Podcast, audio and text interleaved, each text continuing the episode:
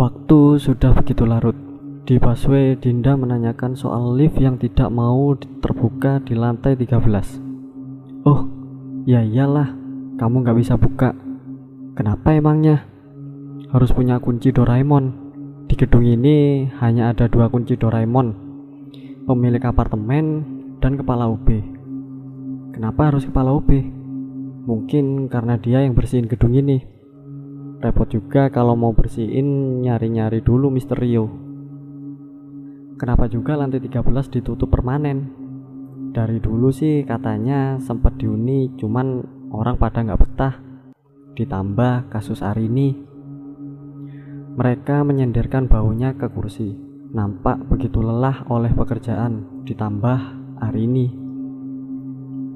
Aku ngerasa berdosa banget udah ngatain ibunya Arini gila. Ibu mana yang sanggup menerima jika anaknya meninggal secara tragis? Aku pasti gila kalau jadi ibunya Arini. Aku denger dia anak satu-satunya. Udah, gak usah dilanjutin. Aku gak suka cerita sedih. Terlihat sekumpulan air mata di ujung mata Widya.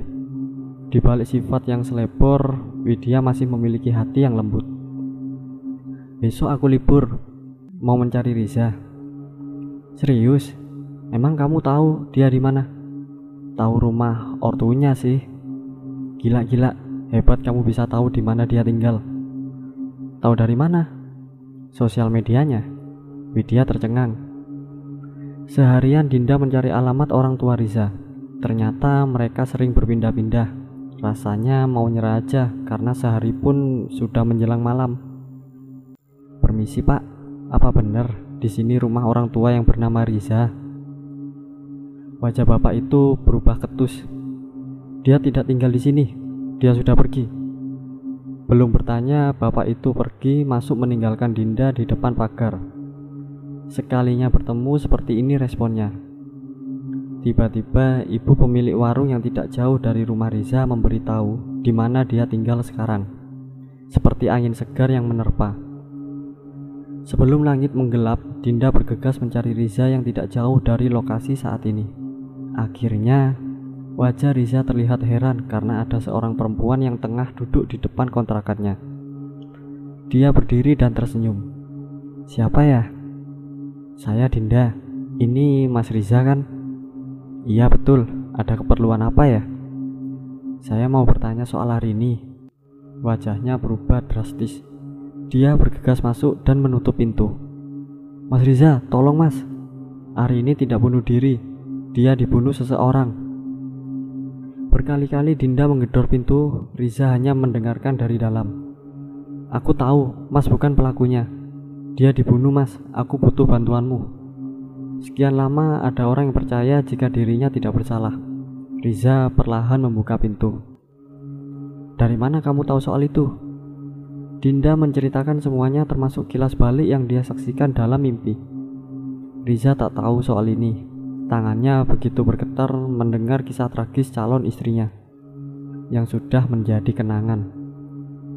Arini, maafkan aku. Riza menangis menutupi wajahnya dengan kedua tangan. Masih terlihat jelas cinta yang begitu besar dalam dirinya. Dinda perlahan meletakkan handphone Arini di atas meja. Cukup membuat Riza terkejut. Ini milik Arini, ungkap Riza. Dia gadis yang sangat sederhana, cantik dan lembut. Handphonenya ini yang aku berikan kepadanya dulu sebagai hadiah ulang tahunnya. Air matanya masih berlinang, tak mampu terbendungkan lagi. Kenapa handphone ini ada di tanganmu? Saya pun tidak tahu siapa yang telah mengirimkannya untukku. Saya yakin di dalam sana ada sebuah petunjuk. Tapi saya tidak bisa membuka sandi telepon Riza berusaha beberapa kali membukanya dan berkali-kali gagal. Sampai tak terasa jam sudah menunjukkan pukul 8 malam. Sementara handphone hari ini Mas pegang ya, sampai bisa terbuka. Minggu besok saya akan datang lagi.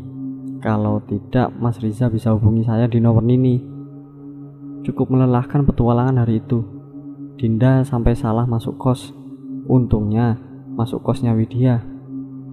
Lah, baru pulang Din. Pantesan dari tadi dipanggilin gak ada nyaut. Matanya sudah seperti lampu 5 watt. tidak kuat. Setelah merebahkan badan Dinda langsung tertidur pulas. Ya ampun, kasihan amat ini orang. Kilas balik itu kembali lagi. Kini terlihat seseorang yang menaruh sebuah kertas di atas meja Arini. Lagi-lagi, Dinda tak melihat wajahnya. Dia terbangun oleh suara seseorang yang tengah mengobrol di ruang tamu. Dinda baru sadar. Aku di mana ini? Banyak foto Widya. Perlahan dia berjalan mengintip di balik dinding. Pemandangan itu membuat Dinda terkejut. Rasanya dia tak menyangka Widya dan Sofian tengah berciuman begitu mesra. Sikap Sofian pun terlihat beda, tidak seperti biasanya. Dia terlihat begitu maco. Adegan itu berlangsung lama. Sialnya, Dinda menyenggol sesuatu yang membuat mereka berhenti dan Sofian pun pamit pulang. Dinda, kamu udah bangun? Kamu tadi Widya sedikit canggung. Dinda mengerti arah pertanyaan itu. Dia hanya menganggukkan kepala. Ketahuan juga akhirnya. Jadi selama ini mereka mempunyai hubungan yang disembunyikan. Kenapa disembunyikan? Tanya Dinda. Sofian memintanya. Lagi pula hubungan kami baru terjalin beberapa minggu. Dinda langsung mengerti mungkin mereka malu jika publik mengetahui hubungan mereka. Secara mereka itu seperti kucing dan anjing. Kamu jangan bilang siapa-siapa ya, please. Iya. Dinda tersenyum. Oh iya Din, gimana soal HP itu? Udah ketemu sama Riza? Udah. Dia juga nggak tahu apa passwordnya, tapi lagi diusahain. Tinggal di mana dia? Di Pondok Gede. Jauh juga. Pantas kamu tepar. Pandangan Dinda tertuju di sebuah foto yang tertempel di dinding dan mendekatinya. Itu foto family gathering apartemen Rio Park. Kita kemah di kaki gunung Salak. Nampak orang-orang bahagia yang terlihat di foto tersebut. Yang menyita perhatian Dinda itu Pak Jamal. Baru kali ini dia melihat Pak Jamal tersenyum beda dengan kesehariannya.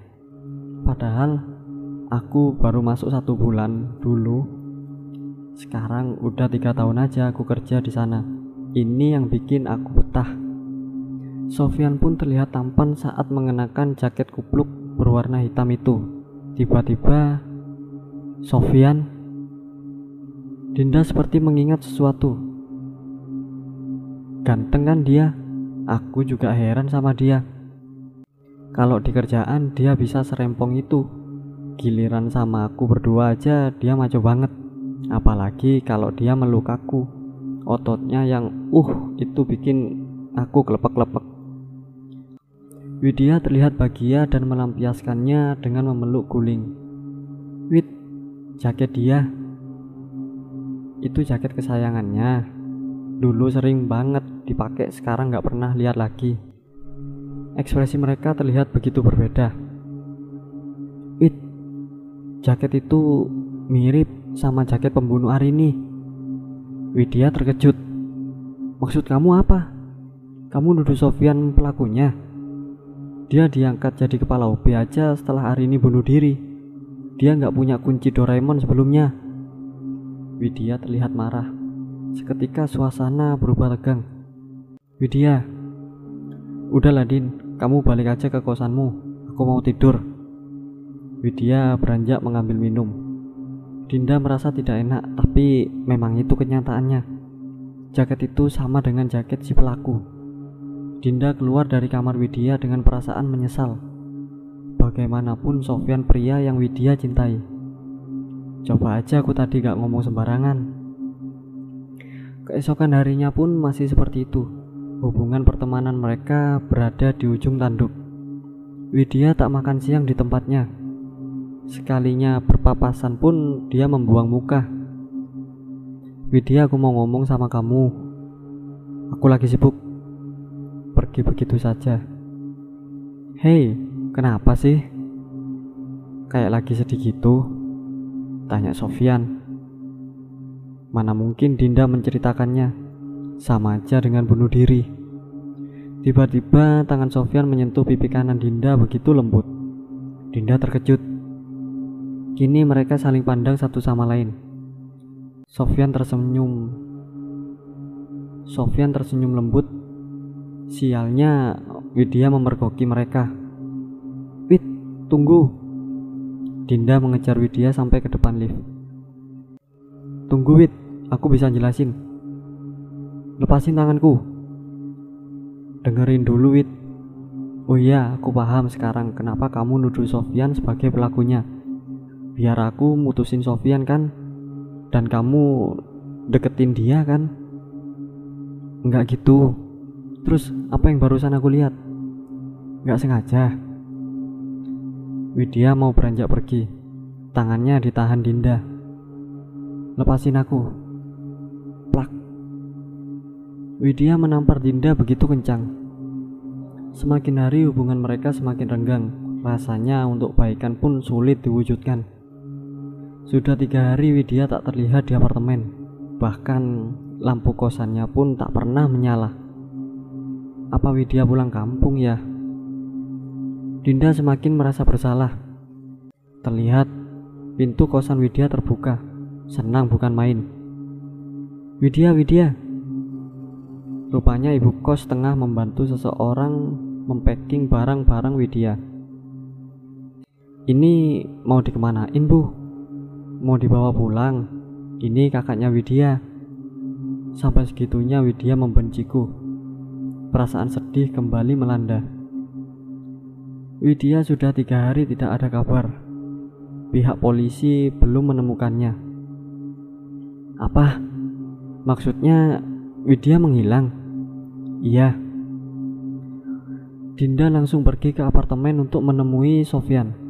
Sesampainya di apartemen, dia tak melihat Sofyan sama sekali.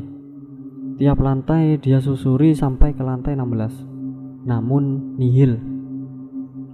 Perasaan campur aduk memenuhi pikirannya. Ditambah tiba-tiba pintu lift terbuka di lantai 13. Seorang lelaki dengan tangan berlumuran darah memasuki lift dia berdiri di samping Dinda. Dinda tak menyangka rupanya Pak Jamal pun bisa masuk ke lantai 13. Berarti dia memiliki kunci Doraemon juga.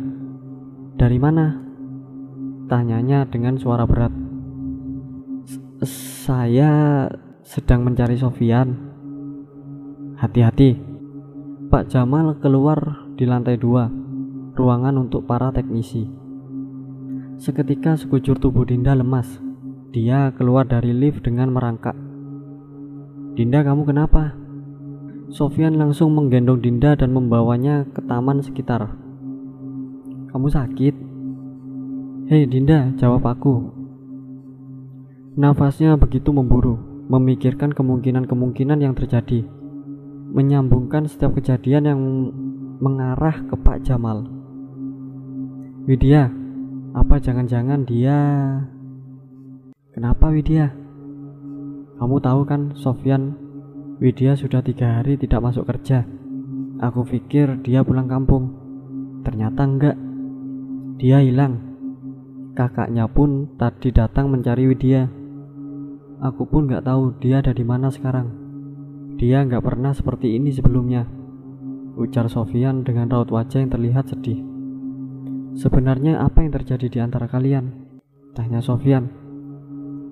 Aku aku aku curiga kamu adalah pembunuh Arini. Widya tak terima, lalu kita bertengkar. Ditambah kemarin Sofyan terlihat tak percaya. Bagaimana mungkin Dinda si polos ini bisa menuduhnya sekeji itu? Maafkan aku Sofyan, Aku nggak mikir panjang soal itu karena jaket hitammu mirip dengan pembunuh Arini. Sofian memeluk Dinda dan berkata, "Gak apa-apa, itu bukan salah kamu. Aku bisa memakluminya." Tapi Sofian, aku kaget banget, Pak Jamal. Kenapa Pak Jamal? Aku lihat dia keluar dari lantai 13, tangannya berlumuran darah. Pikiranku ke mana-mana.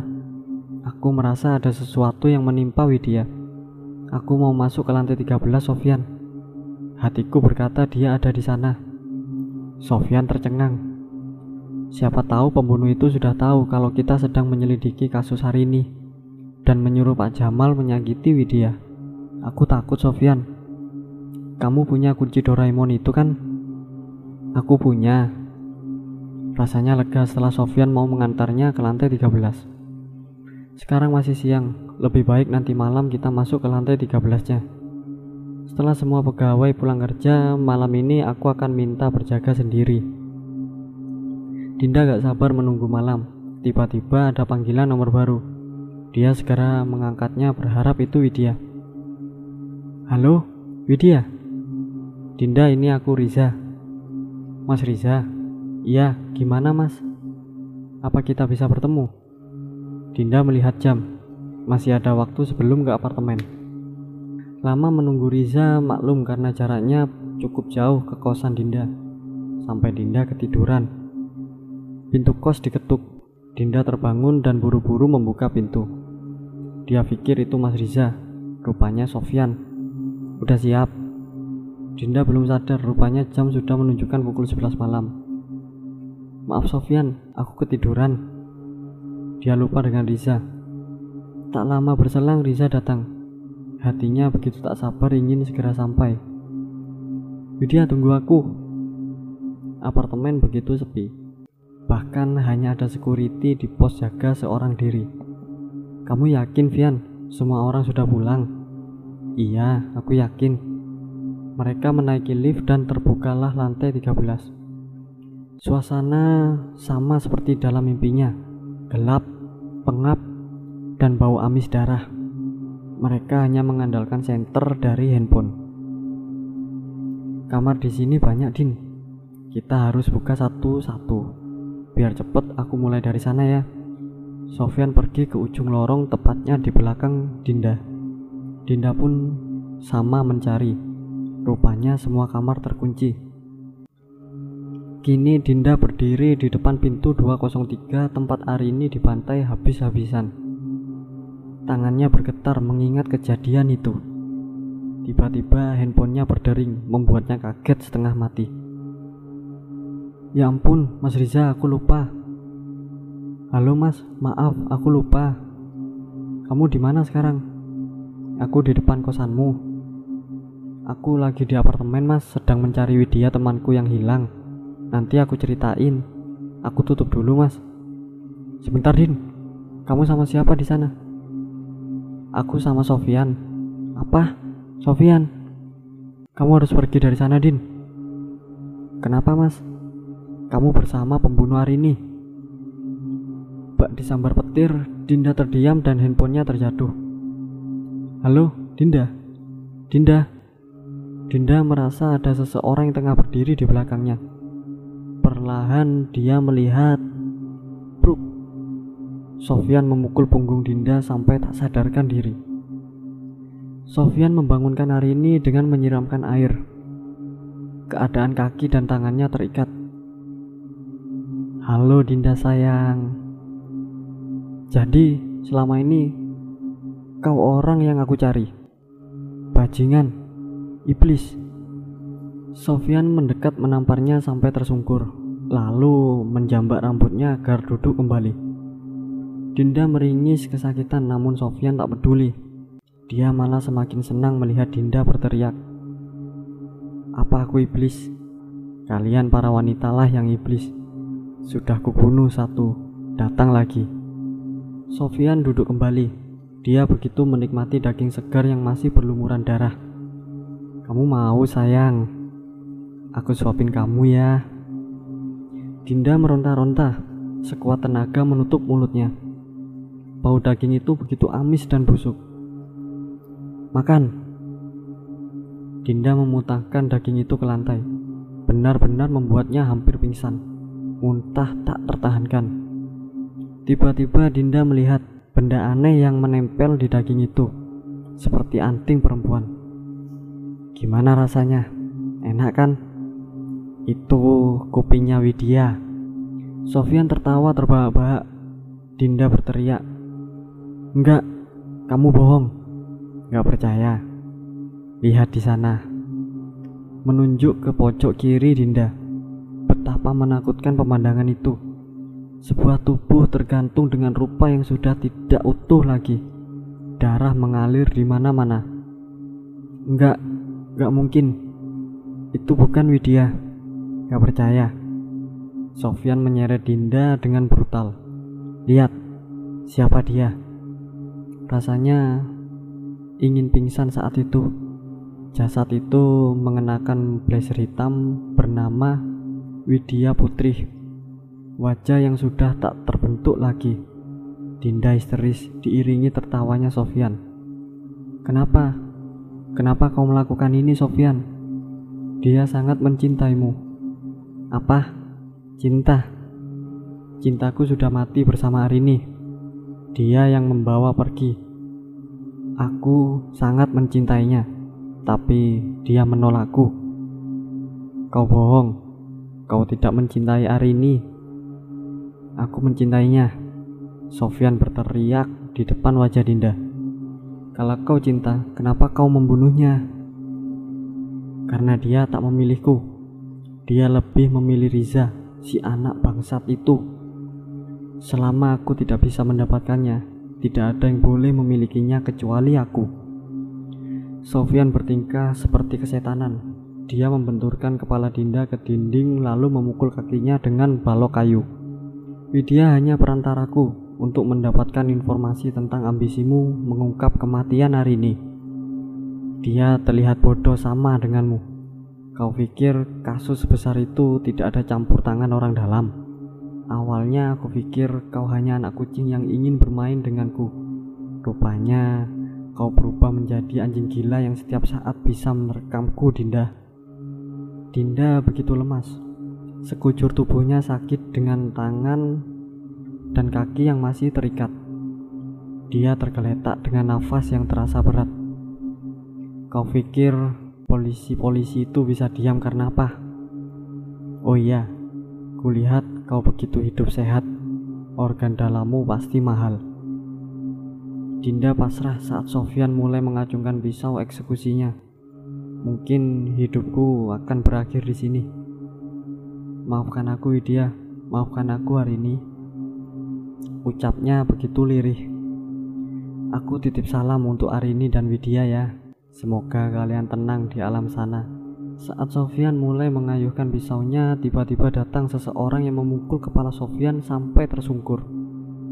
Susah payah dia bangkit berkali-kali, dia ditendang kembali dan terkapar lagi di lantai. Hari ini, Bapak menemukan pembunuhmu, nak. Bapak akan habisi dia sama seperti dia menghabisimu. Pak Jamal, di, dia ayahnya hari ini? Tanya Dinda tak percaya. Tanpa ampun, Pak Jamal memukul Sofyan sampai tak mampu lagi melawan. Dia memukul sembari menangis teringat akan hari ini. Kubunuh kau Sofian. Dinda berusaha melepaskan ikatannya dan berhasil. Dia mendekati Pak Jamal dengan merangkak. Jangan pak, nanti bapak di penjara. Biar saja saya di penjara. Asalkan dendamku terbalaskan. Putriku, Arini. Pak Jamal menangis tertunduk. Tangan kanannya terus memukul-mukul dadanya. Terlihat begitu sakit sampai tak keluar suara. Hanya air mata yang mampu menggambarkan kesedihannya saat itu. Maafkan Bapak, Nak. Maafkan Bapak, kamu harus mengalami hal tragis seperti itu. Dinda tak mampu menyaksikan kesedihan itu. Dia perlahan memeluk Pak Jamal, Pak memeluk bapaknya sendiri. Perasaan Pak Jamal pun merasakan kehadiran Arini dia mengelus-elus rambut Dinda dan terus berkata, Maafkan bapak nak. Sofyan bersiap menikam Pak Jamal dari belakang. Dinda dengan sigap menghadang dan tertusuk di bagian perut. Arini, bajingan, kau harus mati. Pak Jamal memukul Sofyan sampai terjengkang, lalu menyeretnya ke depan balkon sama persis seperti Sofyan akan melemparkan Arini dulu. Kau harus membayar semua ini, Sofyan. Selamat tinggal dan pergilah kau ke neraka. Pak Jamal mengangkat Sofyan dengan mencekik lehernya. Tiarap, polisi. Riza datang dengan membawa sejumlah polisi, namun terlambat. Sofian sudah terjun bebas. Dinda, Dinda, sadar Dinda.